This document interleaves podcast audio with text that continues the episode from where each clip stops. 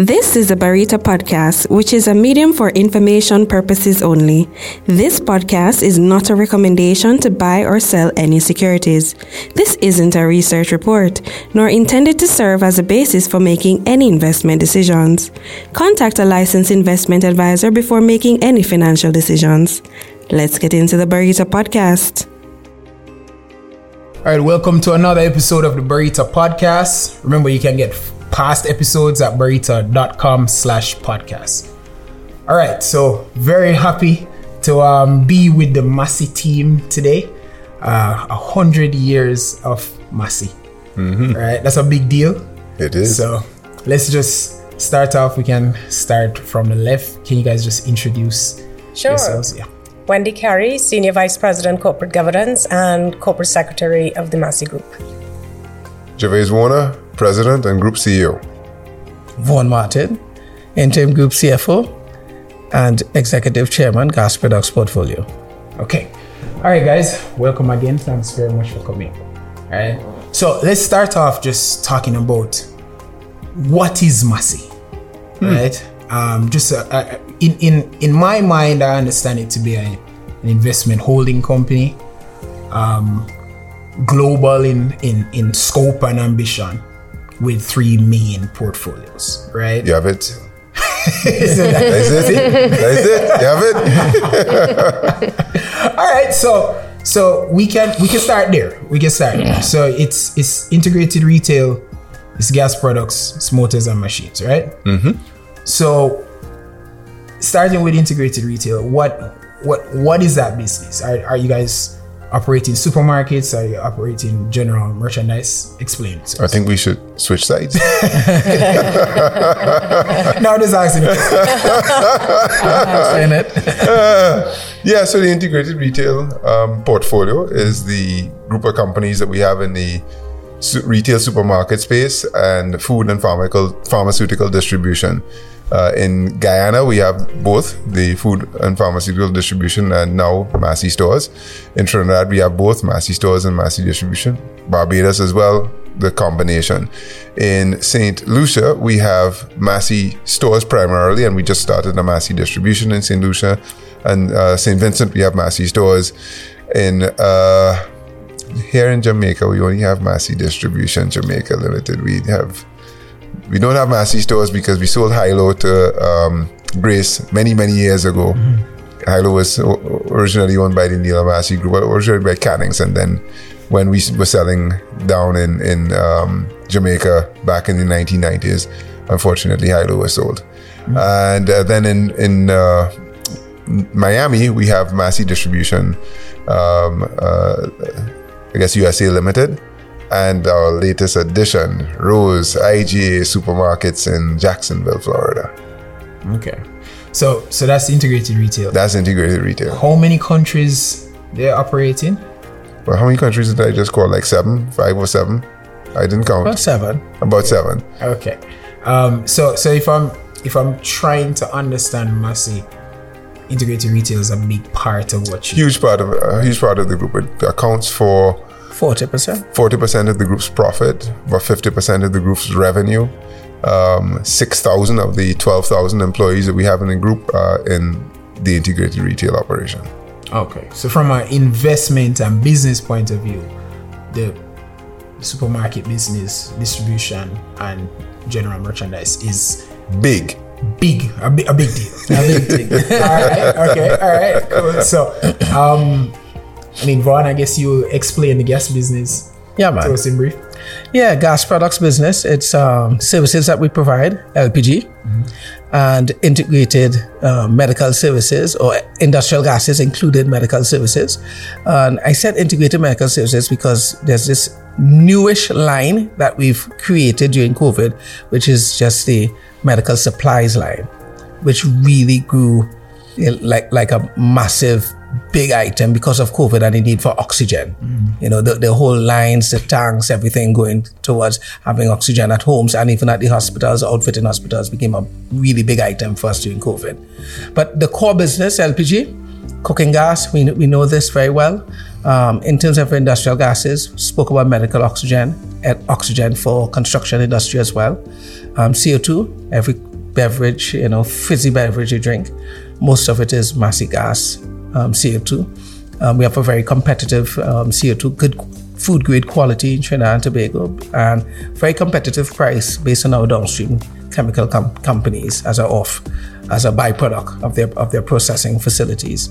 So very strong in CO2. We export over 30 territories in the Caribbean, our CO2. It's a strong business, Caribbean and Central America, Latin America. Mm-hmm. Very strong business. Um, nitrogen, again, um, Trinidad has a very vibrant oil and gas economy. So we produce nitrogen that provides purging for oil and gas lines, ensuring that there's no um, petrochemicals in lines when you have upgrade, startup, um, shutting down of facilities and kind of projects. You need that to clean the lines. Actually, we're going to do some right in in Mobi and in our Freeport terminal, um, probably between today and tomorrow, in our oxygen plant in, Mobi. So, so that's a very important gas. Um, and then we have the other gases like acetylene, you know, um, for welding, argon, welding again. Um, other specialized gases that you need. Some people need hydrogen and stuff like that. So, so, so those are the, the, the gambit of the business.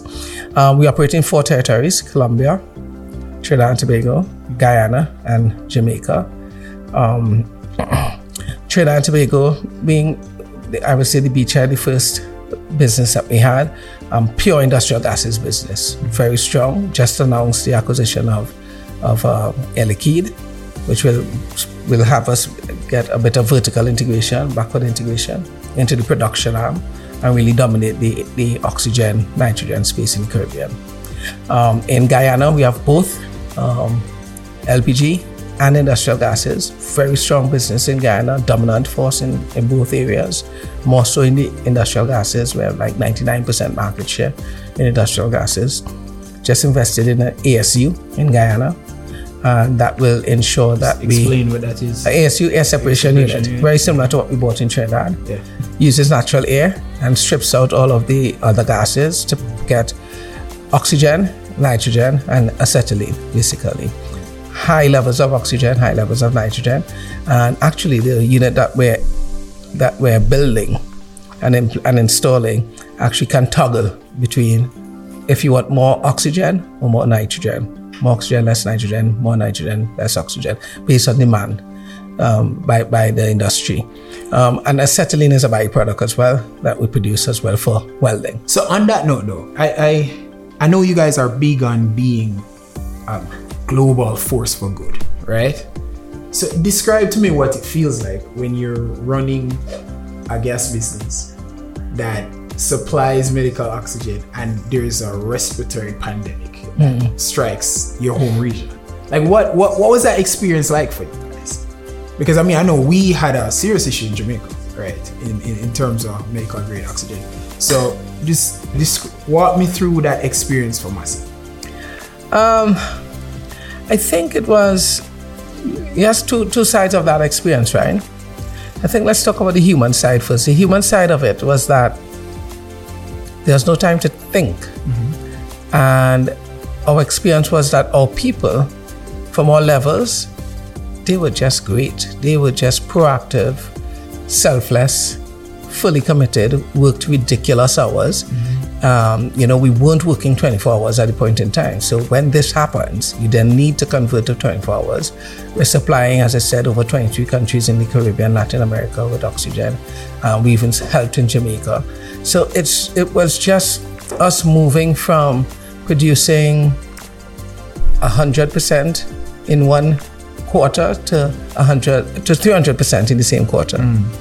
And it, it was transformative, but I think what was the most amazing item was really the ability to release autonomy into people and have them making some tough decisions. Um, outfitting, it's it's almost a. I don't want to say this. I was going to say it's almost like if you're going to war. It's mm-hmm. like you know you, you had hospitals that was built in tents. Yes. And you have to outfit these hospitals with with, with oxygen, um, you know, oxygen for the, the, for for the for many beds mm-hmm. and stuff and it's lines it's, it's mask it's all the supplies and then it's the people actually themselves having to work in hazmat suits um, because, of course, we didn't know what COVID was. So, just the selflessness, the courage of the people, I think that's the first one. Um, the second one is resilience. Uh, about five years ago, Gervase, uh, five to six years ago, Massy took on a new risk model. And uh, one of the key elements of the risk model is finding resilience in the organization, the what ifs. Yeah. And seeing that at work. So the what ifs of Air Liquide was our main supply of oxygen. But rec- just like six months before, we actually we have a, a company called CIG, Caribbean Industrial Gases. It's a joint venture that actually supply oxygen directly to one of our methanol plants. Mm. And originally, the plant never provided oxygen. only wasted oxygen, like mm. additional oxygen, mm-hmm. was just vented. Mm-hmm. And we decided that both for the oxygen and nitrogen, we need to capture it in case there's a need for it, resilience, and even opening our markets. And that's what really helped us out, mm-hmm. you know, for us to be able to provide oxygen across the Caribbean and to Trinidad. So that whole idea of resilience, of business continuity, being prepared, I think that was the other big item that stood out for me. Yeah, I mean that, that, that that's a point that I know for me personally. You hear like Massy is big, right? Massy, I, kind of I think about it as massive, massive, right? um, you know, 1.8 billion US dollars in top line revenue. Uh, That's that's not anything that you know is easy for your typical Jamaican to get perspective on, right? Um, but sometimes big business gets uh, a bad rap, right? Uh, and you know, big business, big business this and big business that. I'm always interested to hear how much you guys, you know, beat the drum on being a force for good, right? And you know, some people say that, and you know, you wonder to yourself, but I I can say, um, because you know, this week I've been thinking of myself as a Caribbean citizen. Gervase inspired me. You know, every time he take the podium is the Caribbean heart and the Caribbean is this and but looking at our region as a big business, I don't know I don't know what we would have done without a Massy being able to to compete in Florida for for for for scarce goods, right? Yes. Um, because you know when in the teeth of the pandemic, I remember people weren't looking on St. Vincent as a priority market, right? But you know they can look at Massy as one big distributor, and then oxygen, it, it's literal oxygen, you know. So to me, yeah, I, I thought it was a big deal, and you know, I I, I, I just I just wanted to commend you, the, the Massy team and and and all you involved for. I think you came through for the Caribbean Yeah. at at, at, at that time. Um. So so yeah. So that's that's that's um. You know, when the pandemic was coming, we had heard about it in China. We had a sense that it would spread. I was actually going off on vacation for three weeks. I was going to South Africa. My son was playing cricket. I was going to watch him play some cricket. And um, Chairman Robert Bermudez came into my office. We'd had a meeting and we had this, this very simple conversation that said, look, if this pandemic comes to our region, we as a force for good must be first in protecting our employees and our customers. Hmm. And as I left, I just conveyed that message to the chairman. Literally, right? It was like people must walk into a Massy store and feel safe. Hmm. Like they must say, "But boy, I could shop here. I, I smell in the disinfectant, right? kind of thing. And the work we had done as a team to be values based, to be purpose based, was more than sufficient. Because with that, just nod, like pay attention to this. What happened when the pandemic started to arrive in the region is our businesses became ready first. We were the first to adopt hand sanitizer, start to disinfect everything in our stores. We were the first to be prepared with, you know, getting ready for have oxygen for people We were the first to um, have oodles of hand sanitizer and other materials for distribution to other places. Um, we'd always been investing in diversification of our sources of food. We keep high inventories in the region for like six months of inventories on average. So when you start to have people rushing to supermarkets to buy up food and things because you have to be on lockdown, we had supply across the entire region. And I think that that's part of the values based, and then part of what Vaughn was saying about this devolving autonomy into the organization so the decisions could be made, made based on principles and values, not in some central tower say, okay, we all have to do this and we all have to do that, and let's coordinate this because there's just no time to react. We had to rely on the values, the purpose driven nature of the organization to respond, and it did. Yeah, yeah that's and and there's a lot there, but before mean we got a little sidetrack. I want to just finish out the the the third portfolio. Mm-hmm. So just explain motors and machines to me. You guys, you guys selling cars across the region. Um, you selling tractors. What you said? What's, so, what's, so, so Motors and Machines is the origins mm. of the Neal and Massy Group. Mm. Harry Neal and Charles Massy came together to create Neal and Massy. Harry Neal was a Vauxhall dealer in Trinidad, and Charles Massy was into industrial equipment. He, he went out very early and secured the Caterpillar dealership for Trinidad and Tobago. We have been Caterpillar dealers for 95 years wow. in Caterpillar, I think we are the longest serving Caterpillar franchise in Caterpillar, right? And um, so motors and machines are about cars. I mean, we at one point in time we were assembling cars in Trinidad and Guyana. We went through the whole full gamut, but it's about motor vehicles, industrial equipment like tractors and uh, earth moving equipment, um, the services associated with that, maintenance, rentals, etc. That's what motors and machines is. And we have a great business in Trinidad, a growing business in Guyana. Now we've got, um, you know, one of the top multi-brand dealerships in Colombia, in the cities of Cali, uh, Bogota, Medellin, Santa Marta, and uh, Barranquilla.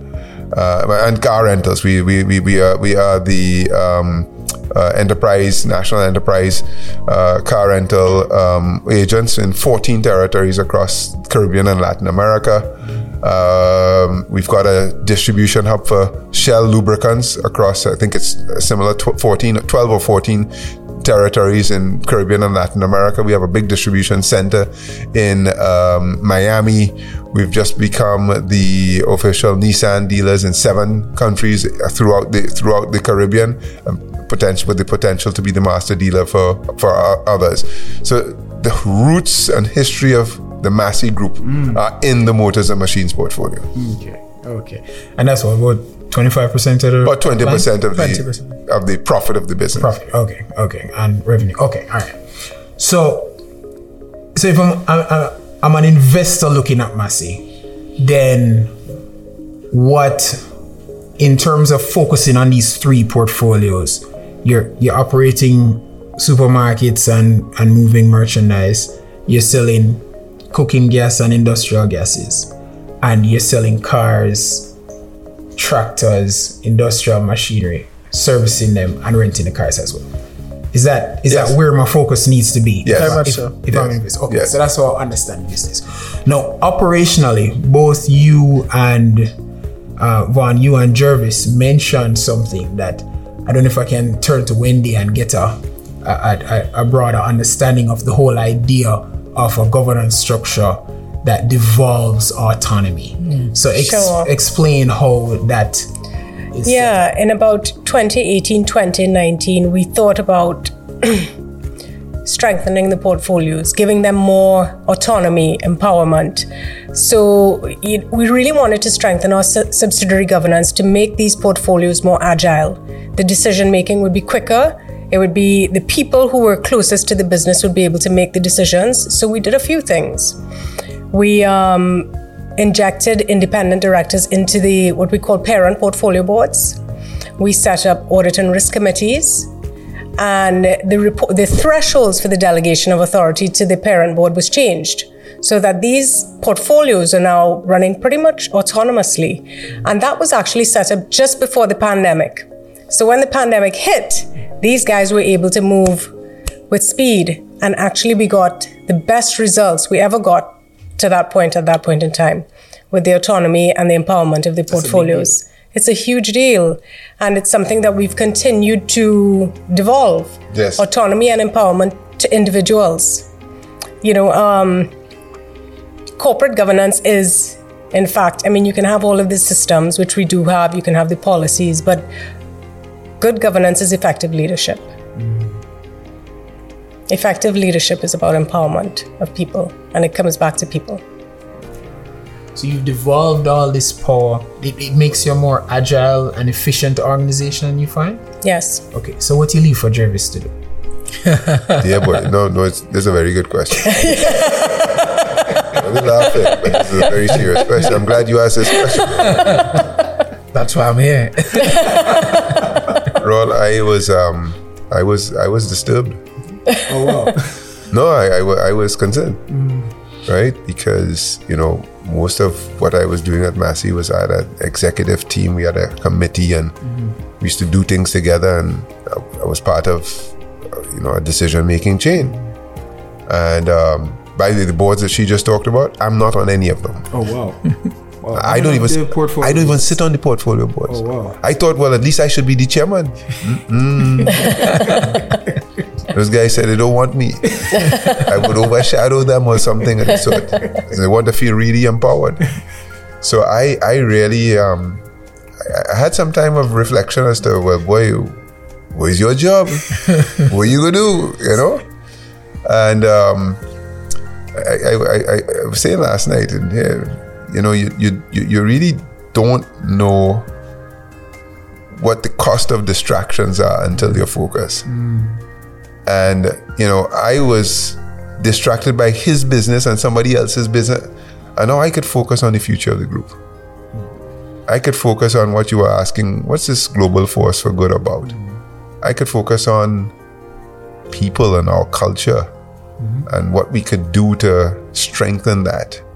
I could focus on are we raising capital to fuel the growth that we have in front of us. And so I found a few things to focus on. but I had to I have to tell you that why this is an important question is that each and every one of us as leaders had a similar form of confrontation and revelation. Mm. So he would have had the same experience because we now expect him to devolve more mm-hmm. decision making to the mm-hmm. CEOs of the companies that are in the gas products group mm-hmm. and so forth and so on. And so if I couldn't hold it, if I kept tacking back and not really giving Vaughn and David and now Mark and and, and uh, David Afonso that room. David Afonso and, and David uh, O'Brien, they, they took the room. to be to be fair. um, then you know you couldn't expect them to create the room for their CEOs mm. and the CEOs to create the room for their AVPs, etc., etc. And so that that that freedom of giving up what you hold on to control. Mm-hmm. That's why I said this is not easy. Mm. It's, it's personal mm. because we grew up in a command and control world. You see, mm. Barita, you, you all you, you all came and you bought this company and you all were some young people and you have a zesty nice kind of culture. But we were, ah, well, 90 something years of top down from the colonial past leadership. Do as I say. And some people like that, you know. So you, you, you, you, but I just did what you said. You know, you, I'm not responsible.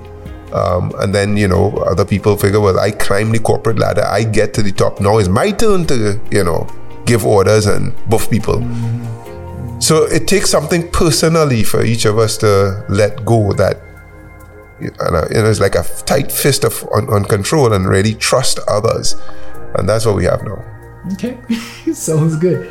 Um, yeah, so it's a deep appreciation for what you said because I mean, at 100 years old, Massy is older than Jamaica. You, know? you know, so most of our, well, all of our, all of our uh, independent and republic countries were older than. Were, Yeah. It's, it's pre-independence. So you guys were were founded in in the teeth of the old command and control colonial structure. So it's so kudos to you for changing um, the management ethos, right? That's a big deal. Yes. Yeah. And, and and it paid dividend in the pandemic, right? With with those business results. So all right, so talking about the business. So um, you know, correct me if I get anything wrong, but the IR portfolio, the integrated retail, so it's from memory like 61% of revenue, 44% of pre-tax profits. Uh, motors and machines, 25% of revenue, 20% of pre-tax profits. Gas products, 13% of revenue, 17, 18. 26% of pre-tax profits. Yeah, 25 to 26. That's why I happy I have you know. right? Because you, you have, we have to talk some more about the gas business, right? Because I mean, those numbers would imply that from a profit margin perspective, it's it's significantly more profitable um, than than its peers. I don't know if you have portfolio jealousy or you know portfolio but um, but um, talk, why is gas so profitable? Um, and you know what has kind of brought you to where you are? Yeah, man. So perfect segue. I, I would say that you know in the gas products portfolio, we really we have a, we have a saying that we don't look at revenue. Okay. We look at margins and profit because revenue can be distracting. Um, our business is a high risk business. That's the first thing that is very important, but it's also very capital intensive. So that if you marry the two, high risk, a lot of HSSE um, respect you have to pay to this business. Um, you know, it's very dangerous gases. They need to stay in the pipes, in the vessels, in the tanks Sorry, you said HSSA. Health, safety, And uh, security. and, s- health, safety, security, and environment. Gotcha. And yeah, so it's it's high risk. It's explosives. You know, LPGs is a is a gas that lights. We all have LPG experience, LPG at our homes. Medical grade oxygen is quite flammable itself. Of course, exactly. It's ninety nine percent oxygen, mm. beauty of oxygen. So, mm. you know, it's it's it's really dangerous gases. So they, they must stay in the pipes, as I said, must stay in the tanks, must stay on the trailers. as Sorry, they drive across. perspective, the 99 compares to what? 20% in atmosphere? Yeah, somewhere around there, 17, Yeah. 20 percent. So It's based on the purity of Yeah, your gotcha, atmosphere. gotcha, yeah, gotcha. yeah. That so it's would be significantly more flammable. Yeah. Um, so so that's one. Um, capital intensive. A lot of so think about us just taking natural air, as you said, twenty percent oxygen, and you get to ninety nine percent purity. Mm. It's a lot of technology. It's a lot of IP. So it's a really unique business that you need a level of professionalism to manage, a lot of respect for the products that you manage, a lot of training. Um, and it's not something that, and it's also in most spaces very regulated mm. because of the high risk nature. So that in itself offers a bit of a margin mm-hmm. in the business, but you got to do it right and you got to do it at scale hence a segue into our Jamaica business, which I didn't get to speak to. Yes, sir. Massy Gas Products Jamaica, the Gaspro brand. Very strong business we have here in Jamaica, strictly LPG. We ventured into oxygen during the pandemic mm-hmm. and not really for, well, to support Jamaica. You know, we, we were called on to support. We liaised with Trinidad and got some um, ISOs over with oxygen and supported um, Jamaica, and we actually saw an opportunity for us to, to segue into that oxygen market on the mobile end. Sorry, you said ISOs. ISOs is a as a tanker that actually stores the oxygen in liquid form. So we were able to bring it from Trinidad, produced in Trinidad, and sail it to Jamaica. Okay. So it's like the oxygen It's an isometric LNG. container, so you could put high pressure gas into it Yeah. and ship it. Okay. So So, it makes it's like a tank. exportable. Exactly. Yeah.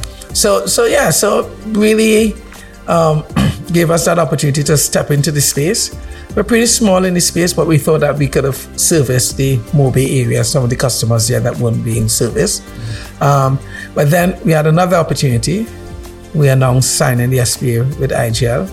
We all know Blue Gas, uh, fantastic business, very strong in the pack or the home um, cylinder side of the business, a fantastic brand.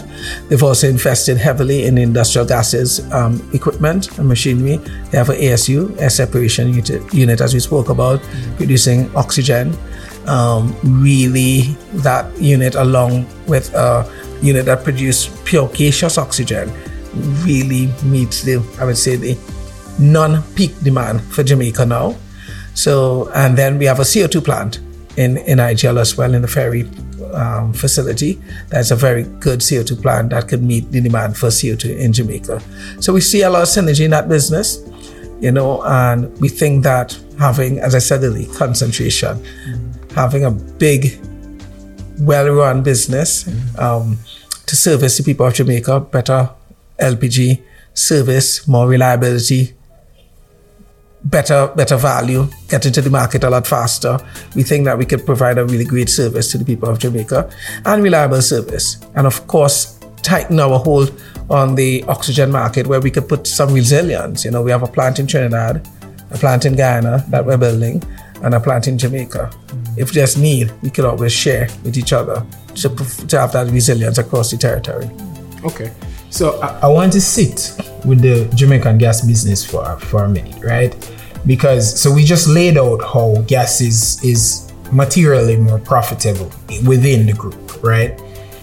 Uh, so as we as we s- stand here, Jamaica, it's a single digit percentage of the, the, the yeah, somewhere around six seven percent. Okay, so that's where we are today. But you guys have a signed sales agreement in terms of the acquisition of IGL Blue, right? Yes. So that's a hundred and forty million dollar transaction USD. Yes. There about. All right. So, what what are you anticipating uh, in terms of moving the needle? So Jamaica is sitting at six percent right now. Assuming regulatory approval of that deal, what do you expect this time next year to be talking about in terms of Jamaica's share within it? Yeah, within the portfolio, I would say Jamaica. Be careful, Ed. This is a trick question. I know, I know, I know. Jamaica will become one of our largest businesses in the portfolio. Really? Definitely. So Definitely. Jamaica becomes a, so I would say in the top three within, in the portfolio. In the gas products yeah, portfolio. Yeah. All right. And as we, and if, if you think about it, as we continue to pay down on debt and really bring the businesses together, this will not happen in a day. You know, it takes time to really, because it's a fantastic business. It's two great businesses. You can't just bring them together. Mm-hmm. You need to be responsible with that and how we integrate the two businesses. And as we continue to do that, I think Jamaica will be number one at some point in time in, in, in the portfolio. It's, it's just like, it's a fantastic place to be. Um, just think about, you know, Trinidad, we have 1.3 million people, but we have oil and gas, and we're only in industrial gases, right? Guyana is 700, 700 800,000 people. Yeah. yeah? Uh, they are number one right now. In? In, in portfolio, in profitability in the portfolio. They are number in the one. gas portfolio? Yeah. Okay. So, and growing. And, and growing. I'm sure. And it's industrial gases and LPG and Jamaica will be in a very similar position with both industrial gas. gases, strong business in Jamaica and a strong LPG business in Jamaica. So sky's the limit. Sounds good. Sounds good. I hear Gervase talking about trick question. I mean, you know, I may or may not have reverse engineer the deal. I know, I know you're too smart. man, man know all the statistics by by heart. You tell him that percentage, he say, uh-huh, mm, right, yeah. So this is how much profit the IGL is. Yeah, all right. So, um, so I won the team before. that, that role has all the answers. He does his research and asks you very difficult questions. Yeah, yeah. So I'm, I'm, prepared this time around. no man. So, so, so listen, we you know we're talking Massy, um, and we we just we we're trying to frame our outlook, right? So basically, what you just said, you said you feel good about the purchase. You feel even better about Jamaica in the portfolio, right? So, so this is this is good news. Very right? good news. This is big news. The, the most profitable portfolio has acquired a business at scale and that is material and it has the executive chairman feeling positive about Jamaica's future. Hasn't yet acquired it. Huh? Okay, okay. So again, like I said before, you, you have a signed agreement. I woke up early this morning to prepare for you. subject to But I like regulatory. the positivity. yeah, yeah, yeah, yeah, yeah, positivity. yeah. Put it out in the Put it out in the universe. universe. Yeah, Yeah, you believe yeah. in that? But it's a podcast. I don't want people to be mis- mis- mis- No, absolutely, misunderstand absolutely. that So, it's a like I said before, this is subject to regulatory approval. Of course. right? You have one regulator that needs to sign off. yes, Jamaican Yeah, Jamaican FTC? FTC. Okay, all right. So we we we hoping that that that that closes and comes through, right? So assuming that things are looking good, right, for for the GPP. So um, if continuing to look kind of frame Massy's future, right? Uh, you mentioned Guyana, Guyana, Guyana growing like a stock, right? Um, uh, I think the 20% GDP growth was followed on by 40, 47, or some high, huge. One person said 57 and then the president said 61. Yeah. So I, I think they were talking about forecasts, right? Yeah. So I, I mean, I, I don't know. When I was there, I, I got a sense of what that looks like on the ground, right? First of all, you can get nowhere. Peak hour traffic is dead right? Um, just so much, so many trucks, so much aggregate. But well, you guys were in Guyana before it was fashionable, right? Yes, it was. Yeah. So, so, so talk about your heritage in Guyana and talk about the growth prospects as you see them there, right? No trick sure. question. No, no, no, no. That's a that's a that's a straight one. We've been in Guyana for over 50 years. All three portfolios have established strong, dominant businesses in the integrated retail portfolio. We recently started supermarkets within the last six years. The but it's a highly fragmented market. So to be number one in supermarkets in Guyana is not necessarily the biggest of supermarkets. It's that formal supermarket um, uh, uh, industry is is, is is emerging in, in Guyana right now. But But I should tell you about the supermarket. Just a sidebar. I was there. Um, I have a maybe an unhealthy affection for certain kinds of peanuts, right? Um, so I'm in Guyana, walking the streets. which kind of peanuts is it? It's um. Uh, they didn't cut us a check, so I can't. I can't say the brand. Dry But it's, it's honey roast, Honey right? So, I, I love peanuts too myself. That's why I so I'm I'm, I'm literally walking the streets of Guyana, Uh-huh. saying, "Where can I find my peanuts?" I'm in the Caribbean still, right? So I should they they're manufactured in Trinidad, right? uh-huh. So I look around, I see a Massy, I see Yeah, a. Massy store. I say, "I'm sure, Must. I'm sure." I, I got there. Sure enough, asked for my peanuts. They just directed me to the aisle. I, I, I, I got there, took a picture, sent it to my wife. I was very happy. so you know, as a Caribbean player, you guys reliable like that. Please continue. So integrated retail well established. Vaughn just talk about the uh, gas business extremely well established, and the motors and machines. You know, that's what we started with, right? So what we and, and you know, being in Guyana for 50 years, I mean, you've been through the works in Guyana, the Forbes Burnham, the you know, flirting with uh, communism, the uh, changes of government. Uh, I mean, hard, difficult days and the amazing thing is that our Guyana organization has always performed well. Even when it was hard, they knew how to kind of cut things back so that they would continue to be able to be operating and eke out a little profit. Since I joined Massy in 2004, the Guyana group of companies have grown at 10% a year or better every year. Reliable. Set your watch date. Hmm. Absolutely. And that isn't because they've had the best and fastest growing economy. Mm-hmm. It's because those guys could run good businesses. Hmm. So you you're confident in your Guyana Oh team. man! So, so our growth, the, the, the largest growth in the group is happening in Guyana because as the Guyana economy expands, people want more food, fancier food. They want uh, to, you know, better cars. They want new cars. They, it was a used car market, so the new car market is exploding. They're consuming more gas. People in the country stop burning wood and taking on, you know, uh, uh, cooking gas. Uh, so yeah, we, we're following Guyana's growth and tracking very well with it. So quantify that for me. I mean, we spoke about Jamaica being about six percent last year. What what's the Guyana share? So Guyana has moved from, I would say, in like 2013 being 11% of the profit of the group to this year being like 19, 19, 20%. 20% of the profit of the 20% of the group. Guyana has overtaken Barbados in terms of the share of profit that the group generates. Still Trinidad Trinidad is number one, but that is coming down, and, and that's strategic, right? We want to, we don't want to be Trinidad centric. We want to have more of the group's profit and revenues being won in other countries as well. Uh, but but Guyana has overtaken Barbados. And as as a group CEO, you felt like you could bank on double digit growth from the Guyana team pre boom, long Absolutely. before. Absolutely. So imagine, Imagine you could see now, Yeah, yeah, yeah, right? All right, all right. So so things looking good. In That's what I want to tell you, investors. yeah, we we talking about it. We to about it. See, I don't, I don't, I don't trouble, trouble. I haven't made it too hard, right? um. So, all right. So we we just described Jamaica, the big gas deal, right? We we described Guyana. Now, the, another area that's fascinating to me, uh, for a couple of reasons. Like our stock exchange chairman mentioned earlier this week at the conference that our region is not really an English speaking region. I think he said English was like the third Third most spoken. spoken language in the region. Spanish So then French. you look at a, a Massy, right? Again, 1.8 billion US dollars in top line, huge company.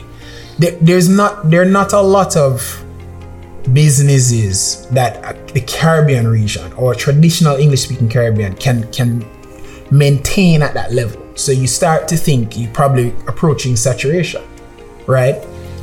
But then you make a move from your English Caribbean roots and boom, you're in Colombia, right? So for me, just as an outside observer, I'm saying, boy, you know, Jamaica, 2.8 million people. I look at Colombia, it's 51 million people. I, I mm. think eh. if I, I, I, I might be wrong, but if you take all the populations of all the English speaking Caribbean, I don't think we get there. Nowhere Right? close. Yeah, I don't think we're close. So, so just looking at that alone, I feel like that's a big addressable market. That you know, there's a there's a big growth prospect there. So, so talk to talk to us about what you're doing in Colombia, how you see that market, and how you feel about it. So I, I guess I should talk. Yeah? I do. You go, you go, go, go. So yeah, so um, in Colombia, we first business that actually formed the beachhead in Colombia was our motors business, and David was with us here. Um, David O'Brien, our executive VP of international growth, and really, um, that business is now like one of the top multi-brand dealerships in Colombia, um, operating in Bogota, Cali, Barranquilla, Medellin. Medellin, and just fabulous, absolutely amazing business. Um, we have fantastic brands: Mazda, Mercedes, Renault. You know, I think we have um, We have Volvo. Volvo.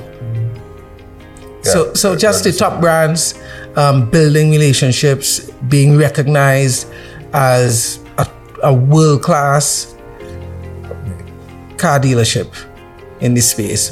Fantastic showrooms, world class showrooms. I actually visited the Medellin, Medellin office and I passed on the main road where my hotel was and I drove through, I drove past like three dealerships. And our Medellin, Medellin, dealership was in the back street. It's the number one selling Mazda dealership in all of Colombia. The service is amazing. Wow. Absolutely amazing. It's a top 1% Volvo dealership for Volvo in terms of service, in terms of the total Volvo service. If you wish to get your car service, they call you, the serviceman calls you, he has a conversation with you. What's wrong with your car? You bring your car. He takes your car. They drop you to wherever you wish to go. After, he fixes your entire car. He hmm. calls you back. Serviceman calls you back. This is what he found. This is what he's done. This is what he's doing. This is the time you could collect your car. One day. Nothing else. All the parts is ready. Everything is ready before you arrive. Hmm. It's, it's just amazing, you know, the culture of the people. Um, just amazing. So, so I think that gives us confidence, right? We could do it in motors. Hmm. Around 2016, Jeff. Yeah. Um, we had a partner in Trinidad, Wood Group. Um, so we have a company called Massy Wood Group in Trinidad. And we worked with a lot of the Colombians in Trinidad. And Wood Group decided they wanted to come out of the energy services in Colombia. And Massy, with our very ambitious self, thought, well, we could buy that business. that looks like a good business for us. And we ventured to Colombia and we actually bought that business, led by Gervase, of course. Um, quite about 1,500 employees, a fantastic business, a lot of young, bright, intelligent people, just uh, unlimited. Strong, great safety culture. No, Yeah. beautiful company. just unlimited leadership you saw uh, we've taken that business we've transformed it a bit and you know when we looked when we made the decision to go to portfolio models one of the decisions we made is we need to go into the lpg business in colombia again led by gervase back in the days when he was the boss of all of all businesses Long live those days. we, we decided, you know what? Our future is gas products. We need to get into the LPG business in Colombia. We tried um, CO2. Um, the biggest opening was LPG. Since then, we've acquired three LPG businesses in what we call the BBC area Boyacá, Bogota, and I can never remember C, something like Cusimaca or something like that. It's a very difficult name. um, but it's like the greater Bogota area. Okay. Bo- Bogota is a province. And currently we're at 1%. Um, we bought businesses in like two years ago now. Um, so think about us being 1% in Colombia and what's available to us. Serving 1% of the Bogota region. And what's available for, to us. So that's that keeps us very excited Yeah. and ambitious in Colombia. Um, as we said, we just had our Jamaica acquisition or Trinidad acquisition. All I say is Colombia is coming soon. Okay, okay. So, I mean, that is exciting news. So, by the numbers, what what's uh, what's Colombia in terms of share of business, share of revenue? Yeah, overall in the group, Colombia is around 6% of our profits. Six. Yeah. Okay, and the growth rate down there. I, I would say we will be, we, we haven't, we, we've, in like in the motors and machines, it's been Yeah, like 25%. 25% growth, yeah. Um, in um, the industrial gases business, we've moved like 7%, 10%. You know, next year, I think that between between now and next year, year and a half, 18 months, we- we'll be making some big moves. All right, cool. So, you know, we just overviewed the business. We overviewed the outlook and the growth prospects, right? So, I have some questions. Uh, and just stay with me. You guys have global ambitions, right? And given everything we just spoke about, you are confident that you can operate supermarkets, that you can run a LPG business, industrial gases business, and you can sell cars, machines, and service them anywhere in the world. Correct? Anywhere in the world. Yeah. Okay. So you're confident in the platform that you have. So we come now to you guys cross listed in Jamaica, right? And speaking about the Jamaican stock market experience. Now, while while I was thinking about the structure of the organization, I'm trying to figure out what Gervase does now. Right? so I got to him and I said, Gervase, it's capital allocation, isn't it? And he said, absolutely. Right? So we we talk talking about capital allocation. Right? I glanced at the numbers today that were published. Now, depending on whether you use the um the the net profit figure or comprehensive net profit, Massy's valuation in Jamaica at least on the Jamaican stock market. Mm-hmm. You know, it's it's it, it's hanging around 7.9, mm-hmm. um, 9.5 times earnings in mm-hmm. terms of the PE, depending on which number you use, right? But regardless of what number you use, I think just based on you know just experience in business and whatnot, I mean, a good solid business, fair value, 15, 16, right? Um, you look at your peer group, look at what your peers trade at, it's up at 18, right? But so if I'm allocating capital, I have an investment holding company, and I'm looking at my options. I don't know.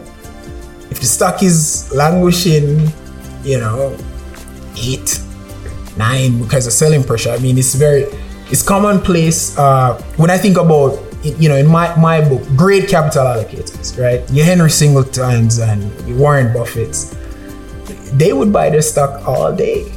right? Absolutely. It's all day, every day. I mean, Absolutely. you, you, you, the shareholders that elect to stay with you on the Guyana, Jamaica, Colombia journey, the remaining shareholders will be able to, to realize significant value. And I mean, if you have selling pressure, you, you, you can satisfy that. But if, if I'm looking at all of the options compared to acquiring a new business at fair value, if the stock market giving you a bargain, why not take it? It's a very good question, Rob. I think I know where you're going, right? And I'm gonna let Wendy speak about this because, uh, what is it in 2023? So it would be wrong 2014, 2015. We went out for I think it's 2014. Things were still good in Trinidad. And I mean by that the foreign exchange situation. And we raised a two billion TT dollar bond. So it's in excess of 200 million US dollars. And uh, the intention was this was going to be the ammunition for us to go on a regional expansion. Hmm, well, that didn't quite work out because oil prices and gas prices dropped. Gas production in Trinidad also reduced. Um, suddenly, we found ourselves from a com- country accustomed to huge balance of payment surpluses running deficits. We started to find in our trading businesses difficulty accessing foreign exchange just to buy cars and groceries and stuff like that. Far less to take TT dollars to buy US dollars to make investments outside of Trinidad and Tobago. So we are awash. We have a 1.8 billion still left on our balance sheet mm. of cash from this bond that we that has a carry rate. So for why we had a negative carry, now we have a better treasury. We're trying to do something about about that. Uh, that we say, well, okay, well, all right, we can't get foreign exchange to, to, to, to you know expand with. Let's buy Massy shares. Best thing we could do with this cash is to buy back some shares. Wendy, explain to him why we can't buy back shares. We have some very archaic Um, in Trinidad. regulations that make absolutely no sense. So, for example, uh, you know, if, if you were on the London Stock Exchange, you can buy back about five to ten percent of your shares without any any sort of regulatory approvals or requirements, mm-hmm. because it's to the benefit of the shareholder and the investor. In Trinidad and Tobago, you have to get pre-approvals and the way that you're allowed to buy back shares is it's a systematic daily allowance that you're allowed to buy back over a period of time. It never works out. I, I very think small lots. Very in small lots. yeah. So you are not ever able to really buy back your shares. We've been lobbying for a long time to um, change the, the, the share purchase guidelines the repurchase guidelines but hopefully they might do that this year they've said they're going to take a look at it but i mean really archaic um, stuff that doesn't make sense for the investing public we, we really actually can't find anybody who's opposed to the idea. But it still can't. It still has not been done yet. In the ether, it's just Yeah, not- yeah, yeah. But it's one of those. It's one of those great frustrations, and that's why one of the reasons we're here in, in on the Jamaica Stock Exchange is, you know, you want to be in a vibrant capital market that makes sense. Mm. That's why we're strong promoters of a common or integrated stock exchange in the Caribbean because you know we have these pockets of capital and and and it's not that much when the grand scheme of things. Let's put put them together. Let's iron out and harmonize regulation so that we could get capital flowing a lot easier. We could get you know these kinds of these anomalies exist because of the imperfections and inefficiencies in our systems Okay, okay, I hear that. I Hear that. Um, I'd, I'd, I'd say one thing.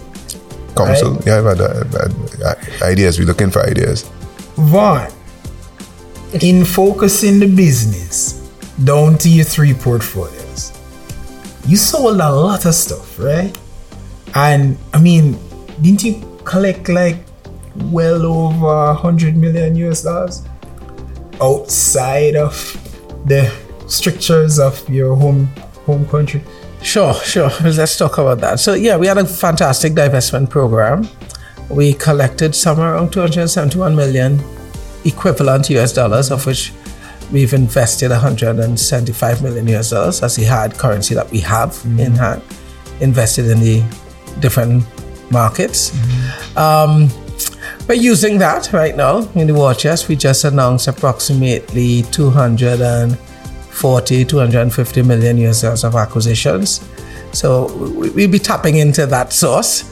Um, the intention is for us to balance that. Mm-hmm. So, so yeah, so that and actually, I think it's fantastic that we were able to take strategy from four, three years ago that we're going into portfolios, execute on a divestment strategy, and then utilize that to invest in the portfolios. And one of the powerful things that I always look at at my P&L is that you haven't seen a dip in our performance because we are sold off some profitable businesses, you know. And the bet on the portfolios have really paid off with double digit growth over the last four years.